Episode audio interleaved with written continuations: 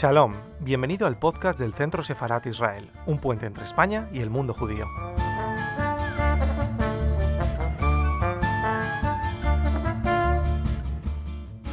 Muy buenas tardes y bienvenidos a la Casa de América. Un año más celebramos en la Casa de América, en colaboración con el Centro Sefarat de Madrid, el Día Europeo de la Cultura Judía, importante iniciativa que se celebra desde el año 1996 y cuyo objetivo es poner en valor el rico legado cultural del pueblo judío, que tantas conexiones tenía con América Latina. Fruto de esta colaboración entre esta casa y el Centro Sefarat, hemos organizado desde el año 2012 eh, actividades en torno al pensamiento, la literatura y el cine.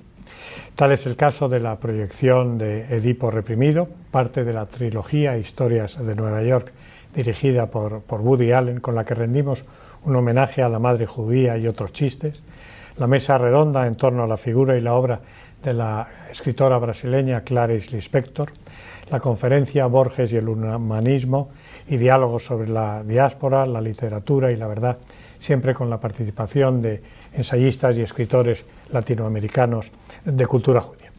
Y esta tarde nos acompaña Miriam Moscona, periodista, novelista y poeta mexicana de origen búlgaro sefardí, quien dialogará con Esther Bendahan, directora del área de cultura del Centro Sefarat, sobre la importancia de la memoria y la identidad judía en la literatura y su actualidad entre los escritores eh, contemporáneos, a propósito de la obra de Miriam eh, Tela de Cebolla.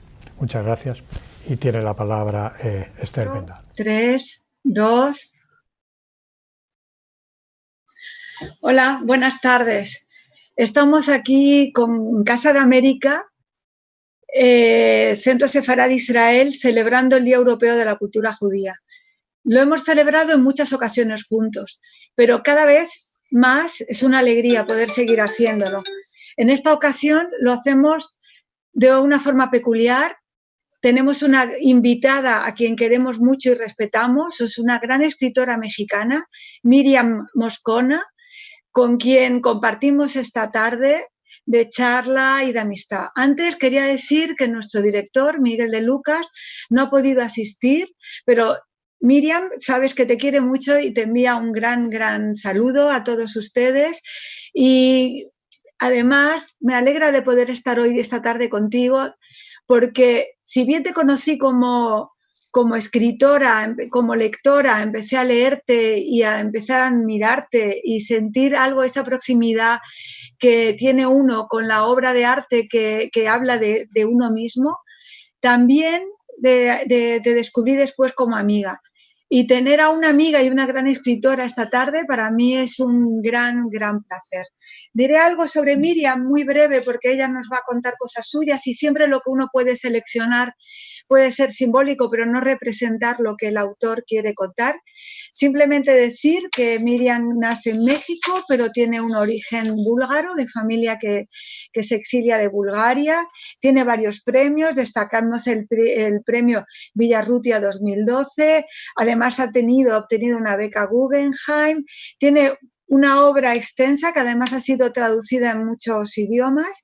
Recordar solamente eh, Negro Marfil, Ansina, De par en par, o la obra que de la que no es la que vamos a hablar más, pero sí de la que gira en torno a la, charla de hoy, que es Tela de Cebolla, que además ha sido traducida, es escritora también de artículos periodísticos, está en varias, varias antologías, eh, tenemos la suerte de haber querido colaborar en una de ellas con nosotros, ahora Sefarad, y es una autora que está constantemente en activo, participa en debates, en encuentros y de alguna forma hace que su obra y su voz, que es una voz que recoge ecos de muchos tiempos, esté muy presente. Muchas, muchas gracias, Miriam, por estar hoy. Hombre, estoy encantada. Siento una conexión muy fuerte, de verdad, ¿eh? no es retórico, con ambas instituciones. Cuando se creó Casa de América, en 1992, yo creo que una de las primeras actividades de la Casa de América fue eh, eh, una, participación en, el que unos siete escritores mexicanos fuimos invitados de estreno con esa casa. Eh, y, además admiro la labor que hacen, igual que el, que el Centro Separado de Israel, a donde tú sabes muy bien que allí se presentó la edición española, que es divina, en, eh, que editó Acantilado en España y que fue presentada allí en el, en, el centro separado. Pues ya que hablas de esa edición española, tengo que decir que recuerdo con tristeza, pero también con emoción, eh, una feria del libro en la que el propio editor me dijo que iba a salir un libro que me iba a encantar y que debía de leerlo y que él estaba muy emocionado por poder publicarlo. Yo creo que... hablando de, yo creo que uno de los grandes editores eh, del siglo XX y XXI en España, de verdad, Chaume Valcorba. Y fíjate que es increíble, pero esa fue la última actividad pública que hizo. Sí. Sí, pero, además es que lo, estaba muy emocionado por la publicación y lo aconsejó el libro y de verdad que lo dijo con, mucha emoción. Se vino desde su, donde teníamos Centro Sefara, tenía puesto también un stand, vino desde su stand a verme y me comentó que estaba muy emocionado con ese libro. y, él viajó de Barcelona a esa presentación, pero no me lo dijo. Yo cuando de pronto lo vi en el público me quedé helada. Fue con la que eh, después eh, fue su esposa Sí. Ya eran eh, pareja en ese entonces. En fin, fue, es, es la, Centro Separat para mí es importantísimo por obvias razones.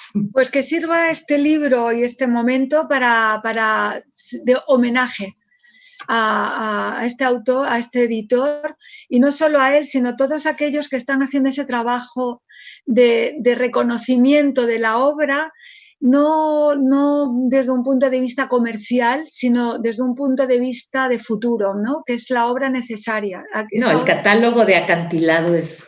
Exacto, exacto. así, que, de, veras que me honra pertenecer a ese catálogo. Pues Miriam, yo te quería preguntar, eh, en fin, este diálogo que, ha surgido entre nosotras, eh, en primer lugar, indagar sobre tu propio impulso de la escritura, porque además de escritora, yo sé que eres una magnífica profesora porque tienes mucho cuidado con la lengua y, sé que también trabajas en talleres, que, tienes ese cuidado especial. Háblame de ese impulso y de todo lo que tienes en torno a la escritura antes de entrar en los libros, todo lo que tienes alrededor que te lleva a la escritura. No soy una profesora porque yo ni siquiera estudié letras, estudié periodismo, que eso es lo que me ha dado de comer. Eh, y sí, en efecto, eh, he llevado algunos talleres de escritura, he trabajado también eh, eventualmente en alguna universidad. me gusta el encuentro con otras escrituras. Pero no te podría decir que ha sido mi actividad central. Eh, fíjate que yo, curiosamente, no me formé en talleres literarios. Creo que no habían proliferado tanto, sí había en México cuando yo, pues, comenzaba a escribir, pero no, realmente no, no, no, no fue eh, un sitio de formación para mí.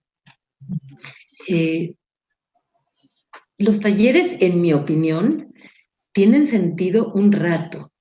Yo, en mis propios talleres, siempre le digo a, a mi gente, aquí van a estar un rato. Nada de que, por favor, sigamos y sigamos. No, porque se hace un vicio, mejor si quieren seguir enfrentando sus textos, vayan con otro con otro escritor, eh, me parece que es lo más sano. Sé que hay talleres que duran 20 años. Eh, ¿Cuál es entonces el impulso tuyo primero? ¿Qué recuerdas de ese impulso de, la escritura? ¿En qué sentido? En el sentido de lector, ¿fue la lectura lo que te lleva a escribir, ah. que la necesidad de la escritura surge yo, yo, fui una, una, no fui eh, una escritora demasiado precoz. Eh, es más, ni siquiera fui una lectora demasiado precoz. Eh, yo era muy de la calle, de jugar en pandilla.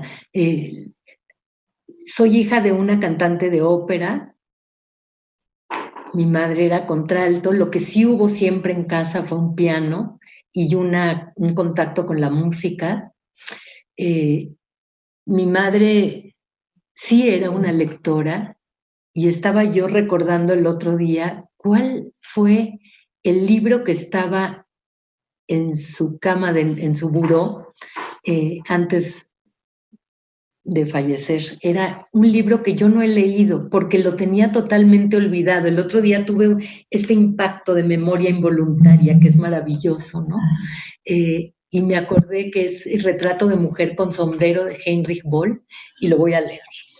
Eh, de modo que en mi casa sí había libros, había una presencia del arte, pero también pues tuve una, infancia llena de pérdidas tempranas eh, y también de un enriquecimiento increíble con todo el, mestizaje cultural eh, que había en casa. Háblanos de ese mestizaje, Miriam, de, toda de, tu relación, porque además este libro tiene que ver con eso, es un viaje que haces también al pasado. ¿Cuál es ese vínculo que tienes en la infancia con esas historias? Pues mira, yo soy hija de, una larga cadena de, de búlgaros que más atrás, más atrás, más atrás, ahí está España. Eh, y además traigo la banderita de México porque hoy es el día de la independencia de México. Eh, hay, o sea, a ver, no es lo mismo migrar a tus 20 o 30 que migrar a tus 70. Entonces, mis padres sí pasaron al, español contemporáneo, pero mis abuelos, que ya estaban en sus 70 años, eh, ellos hablaban judeo-español y lo hablaban familiarmente, es decir, no es de que tenían un conocimiento del judeo-español, es que en la intimidad se hablaban en judeo-español. Entonces, este español arcaico, que tiene una biografía enigmática y maravillosa, eh, es algo que, como siempre digo, entró a mi oído, pero no salió por mi boca. Es decir, mis abuelos me hablaban en judeo español, en ladino, y yo les contestaba pues en mi lengua, que es el español, y a veces no me entendían algunas palabras, igual que yo a veces no entendía algunas, pero bueno, con el tiempo todo eso se fue abriendo, ¿no? El, el judeo español es uno de los grandes amores de mi vida. Y te voy a decir que no nada más tiene que ver con una pertenencia comunitaria desde el lado sefardí, sino con la pertenencia comunitaria lingüística que es el castellano. Eh, yo no puedo concebir que alguien que ame su lengua, que ame el castellano, no tenga un interés por esta especie de infancia del español. Eh, porque es un español que se quedó con muchos giros del, siglo XV eh, y que, claro, en toda, después de la expulsión, que fue, como sabes, el 31 de marzo de 1492, toda la comunidad que se dispersó por distintas geografías lingüísticas en, Europa, eh, se llevó esta lengua, se llevó pues lo que hablaba, es natural. Eso no es algo que te preguntas o que decides. Te vas de un país te vas con tu lengua. Bueno, pues esa lengua se quedó viva y se fue impregnando de distintos giros del turco, del francés, del italiano, del búlgaro, desde luego del hebreo, etc. Y eh, es rarísimo, rarísimo que haya pervivido con esa vitalidad sin haber tenido una patria ya durante 500 años. Y durante 500 años no tuvo ni patria ni academia. Y hasta hace poco se podía decir que estaba viva en, en el sentido de poder caminar en la calle en Turquía, cosa que me pasó a mí, no en Turquía, me pasó en Salónica, eh, y encontrar a alguien hablando en judeo español. Pero eso tristemente es algo que cada vez va a pasar menos. Está, como sabes, es una lengua que está en los libros rojos de la UNESCO como una lengua en vías de extinción.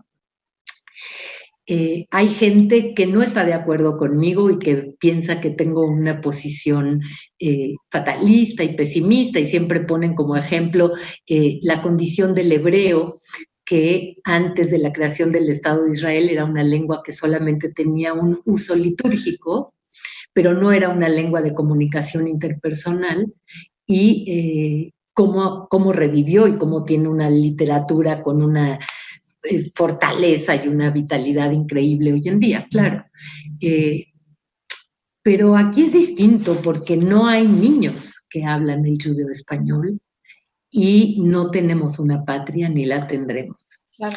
Además, para el hebreo hubo necesidad, primero el marco de la necesidad y luego también, como pasa siempre en estas cosas, un liderazgo. Eliezer Ben Yehuda fue el que hizo el impulso. Dicen que incluso en su familia impuso de una forma totalmente autoritaria la lengua. En nuestro caso, esto es muy complicado. Sin embargo, yo lo que sí apuesto es por el trabajo que tú haces y que ahí también podríamos hablar del enfrentamiento entre lo que es la creación y la academia.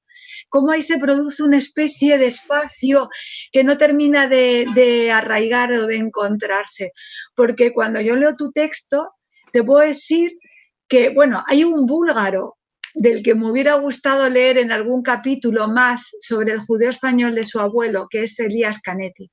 Porque Elías Canetti es un búlgaro como tú, eh, te diré que me recuerda mucho eh, toda la lengua absuelta, los pequeños capítulos que él hace de su vida familiar. maravilloso. Maravilloso, como él sabe recoger en cada pequeño capítulo una pequeña historia. Y te puedo asegurar, y no es falso, que he tenido esa misma sensación leyéndote la de Cebolla, esos pequeños capítulos en los que con humor sabe recoger muy bien esa pequeña historia intrafamiliar de la lengua.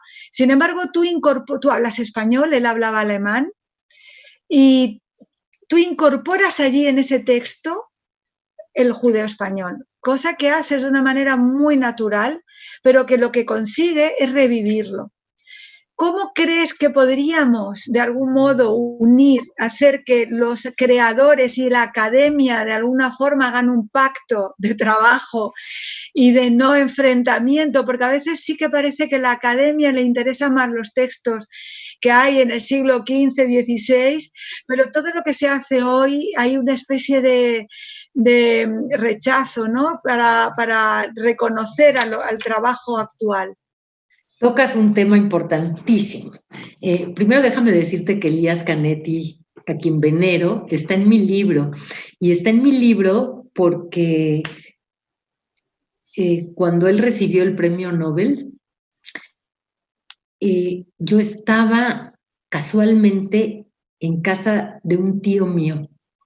Y cuando dio la, noticia el, el locutor, mi tío se llevó las manos a la cabeza y dijo, Elías, fue su compañero en Ruschuk, eh, en Bulgaria, Ruse, eh, y perdieron contacto durante, durante décadas enteras. Eh, mira, voy, a, voy a decir algo que tú recuerdas yo creo que muy bien. Cuando yo estaba escribiendo Tela de Cebolla, yo te conocí y tú, muy linda, me invitaste una tarde a tu casa. Tú provienes de una familia eh, eh, que tiene, digamos, una variante lingüística del judeo español, que es el jaquetía que se habla en Marruecos. Y yo tenía un conocimiento muy limitado sobre sobre el, jaquetía, lo sigo teniendo porque eso es todo un universo, ¿no? Eh, y conversamos tú y yo y después yo me tomé la libertad de eh, eh, incluir el fragmento de ese encuentro en nuestro libro, en mi libro.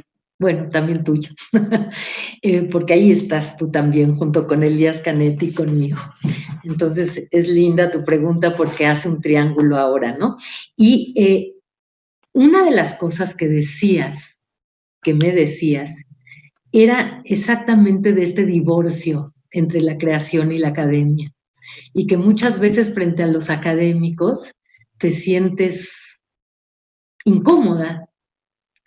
Eh, y es, yo no tengo una, una solución, ojalá que la tuviera, eh, pero es terrible, ¿no? Ahora que se abrió un brazo académico eh, pues es pueblo chico, infierno grande, porque pocos meses habían pasado cuando leí que, que, había ya riñas y eh, posturas encontradas y que además entre todos esos académicos no hay ningún creador realmente. No, no hay, tienes razón. Hay, hay, gente que estudia el judeo español, pero que en realidad no lo habla. Y está muy bien, porque bueno, tienen un conocimiento que yo no tengo. Yo, por ejemplo, no estoy tan familiarizada con, con la escritura es, meterse en, detalles técnicos que no, no vale la pena ahorita en esta conversación hablar de eso, pero en la escritura Rashi, en la escritura manuscrita que tenía esta grafía en hebreo, pero que cuando uno lo, lo lee en realidad es, eh, castellano, en fin. Eh, y es muy válido y muy importante que haya estudiosos de la lengua, pero es muy triste también que haya esta especie de ninguneo para quienes eh, queremos hacer algo. Tú dijiste revivirlo, no, no, no, eso no, no hay forma. No, revivirlo no. Yo me refiero a eh, más que revivirlo que esté viva. el, texto es vivo. Entiendo, entiendo, y es importantísimo que haya una literatura y dejar una memoria. Exacto. Eso sin duda es algo que va a ocurrir, porque además, bueno, como sabes el dicho este de tapar el pozo después de ahogado el niño, eh, ahora que, ya, ya el, el, judeo español ha adelgazado tanto su, universo de hablantes, sí que ha habido un, pues un esfuerzo académico, un esfuerzo eh, institucional, etcétera, etcétera, pero bueno, una lengua no, no puede vivir por, un esfuerzo institucional de cuando acá, ¿no? Y es muy triste también como, como es, eh, las razones por las que esta lengua eh, ha perdido tantos hablantes. Y la primera razón, como sabes, tiene que ver con la Shoah. Es una lengua que fue cremada junto con sus hablantes. Perdió, no sé, el 85% de sus hablantes eh, durante eh, en los hornos crematorios, digamos, ¿no? Hay una historia. Por otro lado, también eh, Turquía, que era uno de los países donde había más hablantes, los en los últimos tiempos la población joven ha necesitado hablar en turco y no tanto en judeo español. Eso es lo que me comentan personas que están, Karen, eh, por ejemplo, que es una mujer que ha trabajado mucho todo el tema del judeo español, se encuentra con que estas generaciones se acercan más a, se buscan el, turco, se acercan al turco y no tanto al judeo español.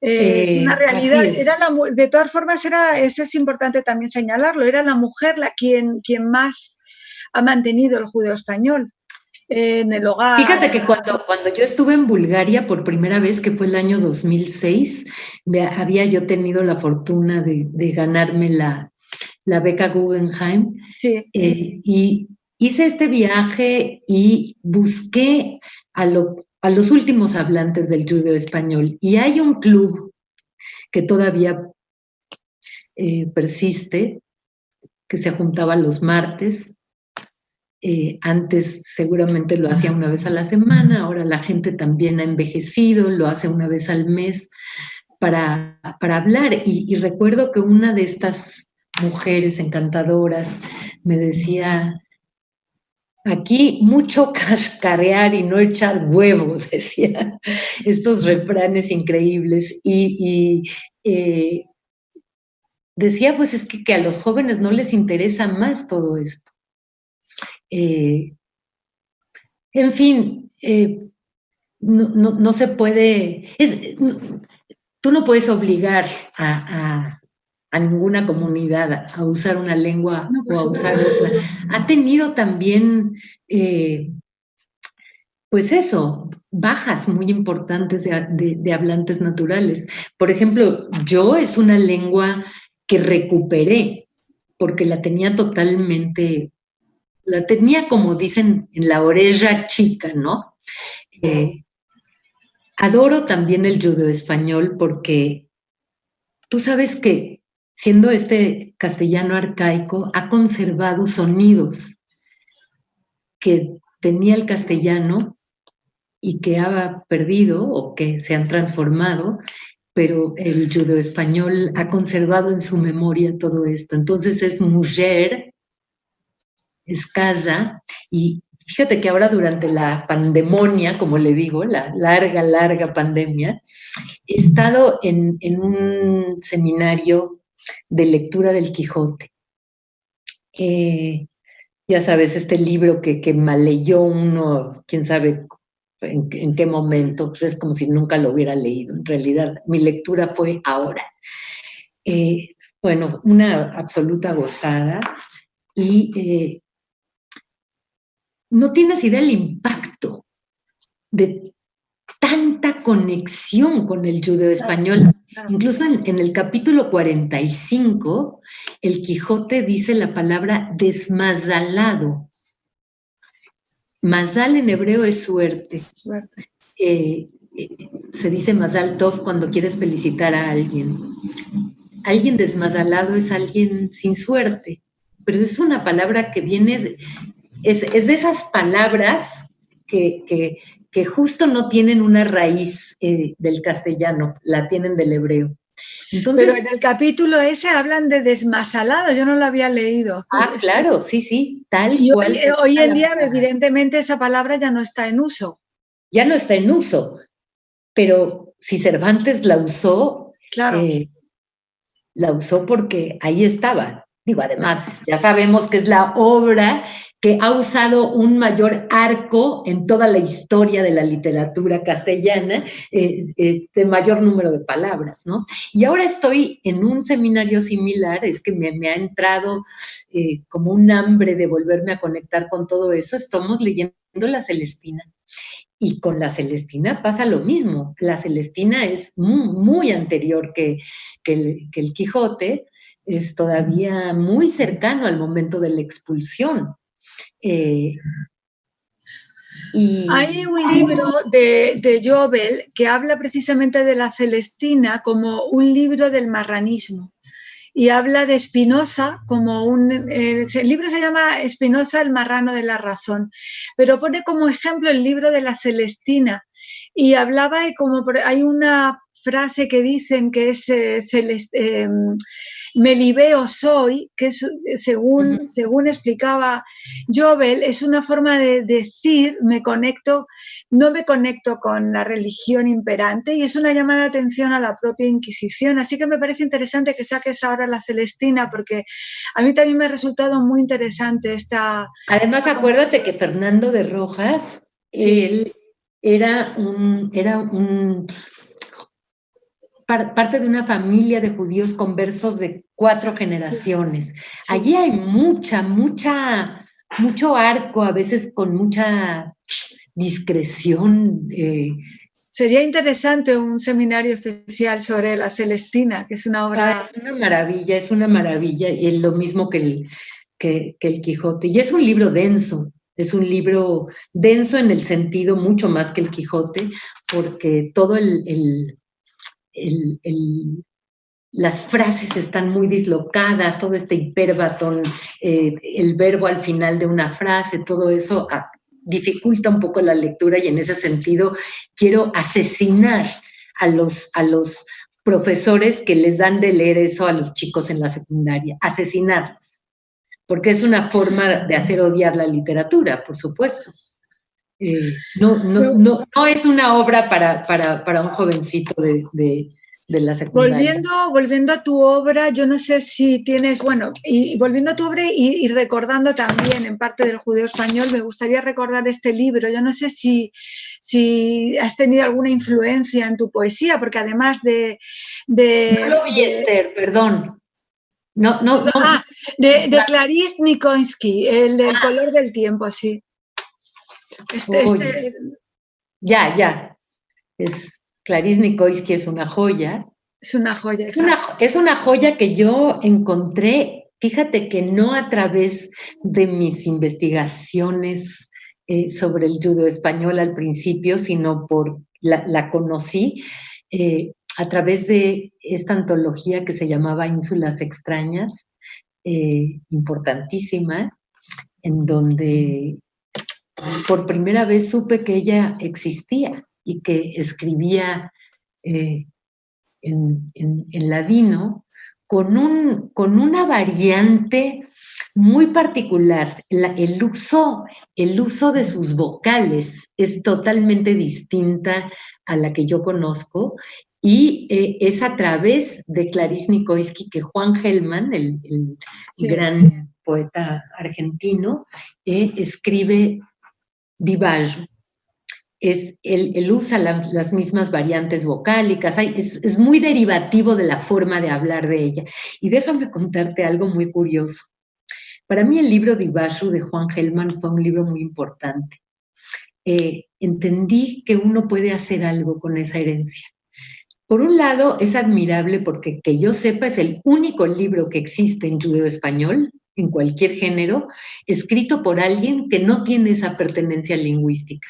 Él era un judío que, eh, que, venía de una familia rusa y por tanto en su casa se hablaba el yiddish, no el ladino. Eh, pero el amor a la lengua, el amor a, la infancia de la lengua, como yo siempre digo, yo también tengo este amor a, la lengua por ser eh, no la lengua de, mi infancia, sino la infancia de mi lengua, ¿no? Bueno, lo que quería contar de Juan Gelman es que eh, yo me mudé a un piso de un edificio, yo vivía en el departamento 202 y él en el 302, Dibaju, exactamente Divayo de Juan Gelman. No me digas, sí. Yo tristemente con, con el sismo eh, de hace tres años se dañó y, bueno, nada, Juan, Juan, Juan falleció muy poco después de que yo, de que yo me mudara. Casi no alcanzaba. O sea que a lo mejor ese Divaxu es una referencia a Miriam Moscona. Mm, pues quisiera, eh, es, un libro muy importante para mí. Es un libro muy importante, sí. Y es que es increíble que yo escribía Divasu del escritorio de. Claro, claro. Eh, eh, fue sorprendente, pues sobre todo comprendí que hay una especie de sefarat nuevo que tiene que ver con esos judíos askenaz que reconocen lo judío y llegan a su propio judaísmo a través de España que es muy curioso, es el viaje que hizo Juan Gelman de volver a su raíz judía a través del judaísmo español, por el amor que él tiene a España. Y fue él Oye, ¿y sabes qué? Que, a ver, yo estoy en, todavía en trámite que se ha retrasado por la pandemia para tener mi nacionalidad española como sefardí. Eh, y como parte de esos trámites, en algún momento tuve que ir a, a España y eh, firmé con un notario eh, toda esta cuestión de la nacionalidad. Y él seguramente lo hacía de una manera eh, más cotidiana, pero cuando él me dijo, bienvenida a casa, no, Esther, me, me, me sobrecogí mucho. Hay algo muy fuerte. Tú sabes que en el día del ayuno, que es Yom Kippur, que por cierto está muy próximo a estas fechas, y estamos por celebrar este viernes el Año Nuevo Judío, que ojalá de veras sea año nuevo para el mundo, que el mundo está muy jodido. Eh, en casa se rompía el ayuno con aceite de oliva y con una cosa que yo, pues me aprendí la palabra, pues como uno se aprende las palabras sin estarte preguntando gran cosa sobre ellas. Se rompía con pan pan. Pues dame un poco de pan pan, pan pan para... Ya después, interesada en, toda esta cuestión del judo español, me di cuenta que eso era pan de España. ¿Y cómo era ese pan? Porque, porque además en tu, en tu texto precisamente hablas de eso. Entonces, y hablas del ayuno del Yom Kippur, me he sorprendido porque justo estamos a punto de celebrar este... Y, me entró curiosidad por saber en qué consistía ese pan de España. Era como un pan de naranja eh, glaciado con con azúcar glass, no sé por qué para romper el ayuno ahora no me parece así nutricionalmente tan adecuado, pero se, se, remojaba eso con un poco de aceite de oliva. Bueno, si tienes la receta, si consigues la receta, envíanosla para que podamos enviarlas a nuestros, a la gente que nos está siguiendo hoy, que seguro... Lo que tengo una receta, sí, sí la puedo, sí tengo esa receta, pero de la que tengo una receta me parece mucho más interesante, es de un pollo que se llama pollo Santángel, que ese pollo es el último platillo que se cocinó en el Palacio de los Reyes Católicos después del edicto de expulsión. Eh, Luis de Santángel, que era la mano derecha del rey, y que también él venía de una familia de conversos, eh, no quería que se diera esta expulsión y quería convencer a los reyes. Eh, y eh, bueno, la, comunidad judía siempre ha tenido esta, esta iniciativa de, hacer, eh, ¿cómo se dice? En, hebreo se dice kupá, ¿no? Hacer, hacer unas aportaciones, digamos, para, para proyectos que a veces tienen que ver con la comunidad y a veces no. Entonces, como estaba muy cercano el viaje a Colón, eh, Luis de Santángel le dijo a los reyes, yo voy a promover una colecta para que se pueda hacer ese viaje a las Indias. Y invitó a los, a los, eh, a, Brabanel, a, los eh, directivos, digamos, de la comunidad en ese momento y en la cocina se decidió que iban a hacer puerco y camarones. Eh, entonces Luis de Santángel fue a la cocina y dijo, por favor, hagan este pollo, que se llama pollo Luis de Santángel. Cuando publiqué la de cebolla, una amiga para celebrarme, que se lo agradezco todavía, eh, que es muy buena cocinera, hizo la receta del pollo Luis de Santángel, que es una delicia y es casi como una receta. Eh, ¿Y qué es lo que tiene brevemente ese pollo? Para... Ah, no, es, es muy complicado, por favor, no me hagas hablar de eso, que yo sí que no soy una buena cocinera. Pero sí, es un pollo complicado que lleva almendra y huevo y una cantidad de, Nos has dejado un poco con la inquietud del pollo. Eh, yo, veo algo también, me gustaría ya, porque estamos llegando casi al final del tiempo. ¡Uy, qué rápido! Me gustaría hay algo que veo en tu escrito. Bueno, hemos, nos hemos centrado mucho en la parte de narración. Antes de decir que tú eres poeta y además tienes esta narración eh, de historia, ¿no? Que es una labor compleja y completamente diferente también la de la, de, la de la poesía. Y yo intuyo cuando te leo algo que, bueno, es algo muy actual, es completamente mm, arraigado en la modernidad y, en algún punto también es una tiene algo de desgarro ¿no? y de, de, de, provocación en algún punto. Y a mí eso me interesa mucho. Entonces, es, eh, pero a la vez hay ternura. Entonces, me gustaría, porque además yo para preparar esto había hecho una lista de cosas que tenían que ver como poesía, narración, eh, amor, desamor, calamidad, em, eh, continuidad, historia, religión, desapego. Pero bueno, hemos ido hablando de muchos temas, pero sí que es ese equilibrio entre la dureza y la ternura me resulta totalmente fascinante, pero yo no sé si tú como escritora ves lo que yo puedo percibir como lectora, porque hay un momento que me, que me, resulta duro y, enseguida me conmueve con la, con, y me llega la ternura. No sé qué contestarte a eso último. Lo que sí te puedo decir es que yo notaba que todo lo que se escribe en judeo-español tenía como dos temas principales, que eran la nostalgia a España y la pérdida de la lengua. Y de pronto yo dije, pero ¿por qué? Uno puede hablar de lo que le da la gana. Y uno puede ser duro y puede ser tierno, y uno puede eh, eh, eh, hablar del amor y de la calamidad y de la ciencia, y puedes hablar de lo que te dé la gana, es una lengua. Incluso tengo un poema que habla sobre eso, sobre cómo en el judeo español puedes hablar de lo que quieras, eh, no solamente de la pérdida de la lengua. Eh, y, claro que tengo un poema sobre, o varios, sobre la pérdida de la lengua, si es un tema que me importa muchísimo. Pero lo que quiero decirte es que me importa darle un uso contemporáneo a esta lengua del siglo XV.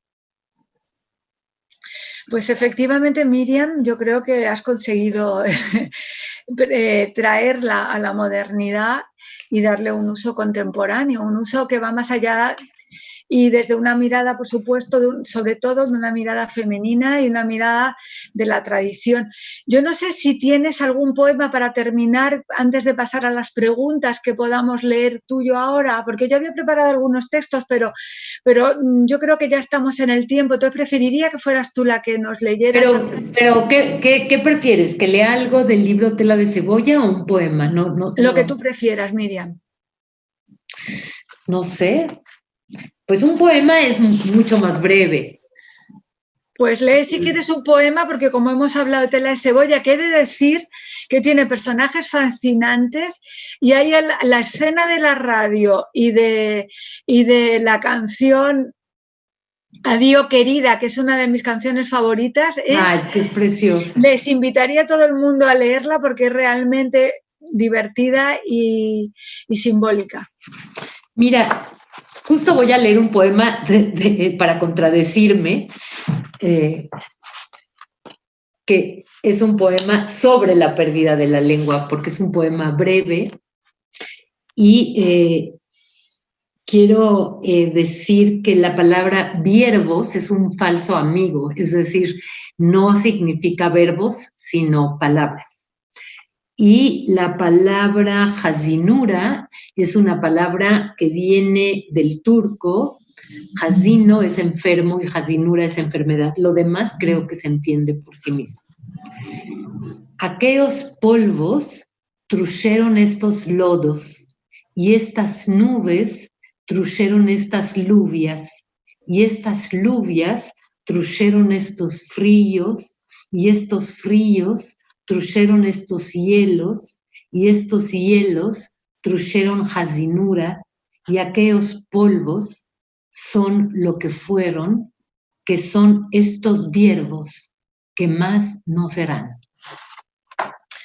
Es triste eso de que estos viervos que más no serán, ojalá que sí sean y sí van a ser en la memoria, de eso sí estoy convencida, aunque se pierda la comunicación interpersonal en judeo-español se va a perder, pero quedan toda esta cosa gestual, cómplice de refranes, de, bueno, con mi hermano, él y yo nos podemos doblar de la risa, eh, intercambiando de pronto y, espontáneamente algún refrán que recordamos, en fin. Eh, con mi hija también pasa, aunque ya está más diluido, porque ella lo, ella lo recibe a través de alguien que habla castellano. El castellano no es el mejor amigo del judeo español, porque claro, están siendo tan cercanos y, además quiero decir que yo soy una falsa hablante de judeo español. ¿Falsa en qué sentido? En el sentido de lo que se oye, en el sentido mi acento no tiene ese acento maravilloso de esos viejitos que su lengua materna con la que crecieron es el francés o el italiano o el turco o el serbio, etcétera, y, que hablan este español. Es increíble, eso es increíble, es único. Lo mío es una invitación. Eh, ya tenemos alguna pregunta. Me gustaría recordar que estamos celebrando el Día Europeo de la Cultura Judía y que me alegra que precisamente aunque tú seas una escritora mexicana, eres también una escritora europea y que precisamente estemos hablando de una de las lenguas europeas en este encuentro. Hay una pregunta de Israel que dice, ¿cómo cree que se podría proteger el ladino como patrimonio para evitar su desaparición? ¿Y qué creen que puede aportar la conservación del ladino a las generaciones actuales? Y desear a ambas escritoras caminos de leche y miel. Yo creo que ya más o menos se ha hablado de todo esto, pero si quieres aportar una, pequeña eh, indicación más. Pues sí, ¿qué puede aportar? El amor a la lengua, una lengua, eh, el amor a la lengua es fundamental. Eh, pertenezcas a la comunidad lingüística que pertenezcas. una nación eh, que ha corrompido su lengua está muerta. Sabes, yo no sé en España lo que ocurre, pero déjame decirte esto que me parece también importante. En México, en las zonas rurales, hay una presencia de ciertas palabras como ancina, eh, como nadie, mucho, andejuites, que uno las escucha porque la dicen los campesinos y la gente las oye como incorrecciones del lenguaje y a veces hasta se burla de ellas cuando en realidad uno tendría que burlarse de sí mismo, porque no son incorrecciones realmente, es la, es la lengua que se trajeron los primeros pobladores a América y que en las zonas rurales de América Latina, de muchos países de América Latina, quedó congelado en el tiempo.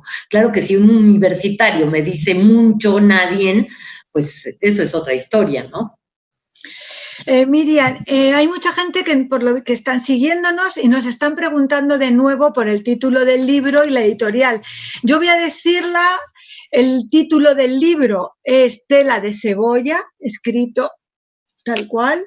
Está Pero no, escrito tal cual no, escrito con tres faltas de ortografía. Tal cual quiero decir cómo aparece en la pantalla en este momento. Eh, no sé si lo están viendo. Y, el libro está en España publicado en Alcantilado. ¿Quieres tú decir otras ediciones donde lo pueden encontrar? Pues aquí a la mano tengo nada más la primera que salió, que es eh, Random House, Lumen, y que tiene en la portada una fotografía familiar.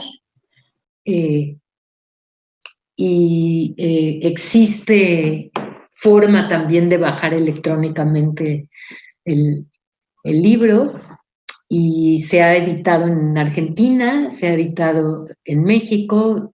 Eh, Lumen después sacó la edición de bolsillo, es decir, se ha editado dos veces, se ha editado en Estados Unidos, en España y ahora va a salir en Italia una traducción. Pues eh, tengo también aquí un deseo de uno de los que están participando en el, chat, Juan Bautista. Juan Bautista dice que está asistiendo muy gozosamente a esta charla sobre el libro de esta ilustre autora y también sobre la literatura sefardí. Y dice, ¿por qué no hablar mejor de la música? ¿Y por qué no hablar de Adiós querida? Y nos pide que cantemos Adiós querida. Uy, no, no le conviene que yo cante. Yo, yo creo que tampoco le conviene que cante yo. Eh, sinceramente, no es eh, una de mis formas de comunicación más acertada. Yo no sé si tú, la tuya lo es, creo que tampoco. Y no soy de pero que la busque la gente que está interesada. Hay una, Yasmín eh, Levy, que la canta. la, pueden, encontrar en internet fácilmente. se encuentra, hay muchas versiones. Hay aquí una que tengo, que, tengo justo, estoy buscando y que es de... Yasmín Levy, para mí esa es, esa es entrañable. Pero déjame decirle a Juan Bautista que a pesar de que adoro la música en judeo español, eh, es importante decir que eh, la cultura sefardí se ha difundido más a través de, toda esta de toda esta lírica, etcétera, y que está muy bien y yo quiero que, que, se siga haciendo, pero no es, no es la, ni la comida ni la música son las únicas manifestaciones, son las más conocidas, pero no son las únicas no son las únicas y lo que pasa que, claro, han sido también las más populares. Yo para que, para que no, siga con, su, para que no defraudar su deseo, le, he buscado la, versión de, de Yadmina Levy, que efectivamente Yadmina Levy, además ella es hija de un estudioso de todos los temas musicales y, su, ella ha puesto voz. Ella tiene, yo creo que además más dirigido a Turquía. Te diré, Miriam, que en Marruecos esta canción no era conocida.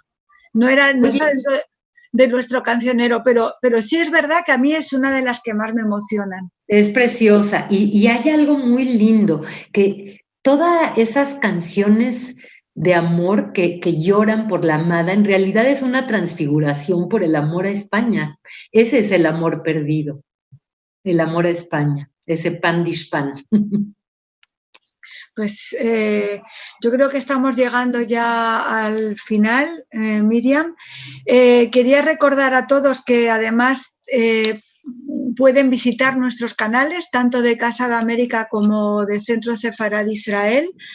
Eh, esta grabación, este encuentro es en directo, eh, pero pueden luego visitarlo de nuevo en, nuestros canales de YouTube y por Twitter, etcétera.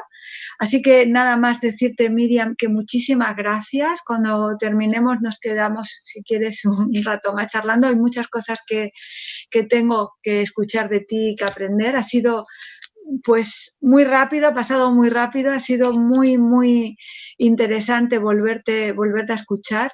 Me alegra que, tus libros estén moviéndose y que sigan vivos y que, y que sigamos. porque, como dices tú, es, esto, esta, esta lengua es eh, una lengua también nuestra, tiene toda nuestra, nuestra historia y es cierto que no ha sido el español muy amiga de esta lengua en los lugares donde llegó el español y, no convivieron bien, pero, pero siempre han, estado juntas y presentes. Así que no sé, Miriam, muchísimas gracias. Pues yo también te quiero, vamos a aparecer del Club del Elogio Mutuo, pero es sincero, de veras, qué lujo tenerte de interlocutora y de amiga. Y eh, quiero decir otra vez que estamos en la orilla del Año Nuevo Judío y que en judeo español se dice añada buena y clara. Ojalá que sea sobre todo eso, clara, para nosotros, para nuestros escuchas, para nuestras familias y para el mundo, porque lo necesita de verdad.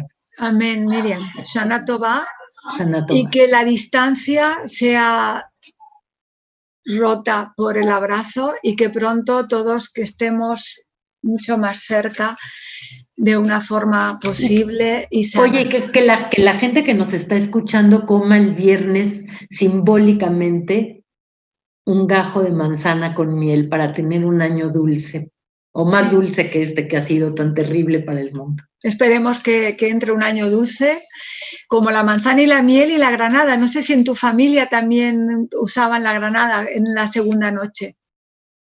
Menos, menos. Es que hay muchas variantes y además tú viniendo de Marruecos ahí también tienes una riqueza increíble. Ojalá que en otra ocasión sea yo la que esté en tu lugar y pueda eh, hacerte yo las preguntas, porque tú también perteneces a un, a un universo propio, con una variante lingüística propia, en fin. Pues muchísimas gracias, Miriam y Sanatova. Sanatova.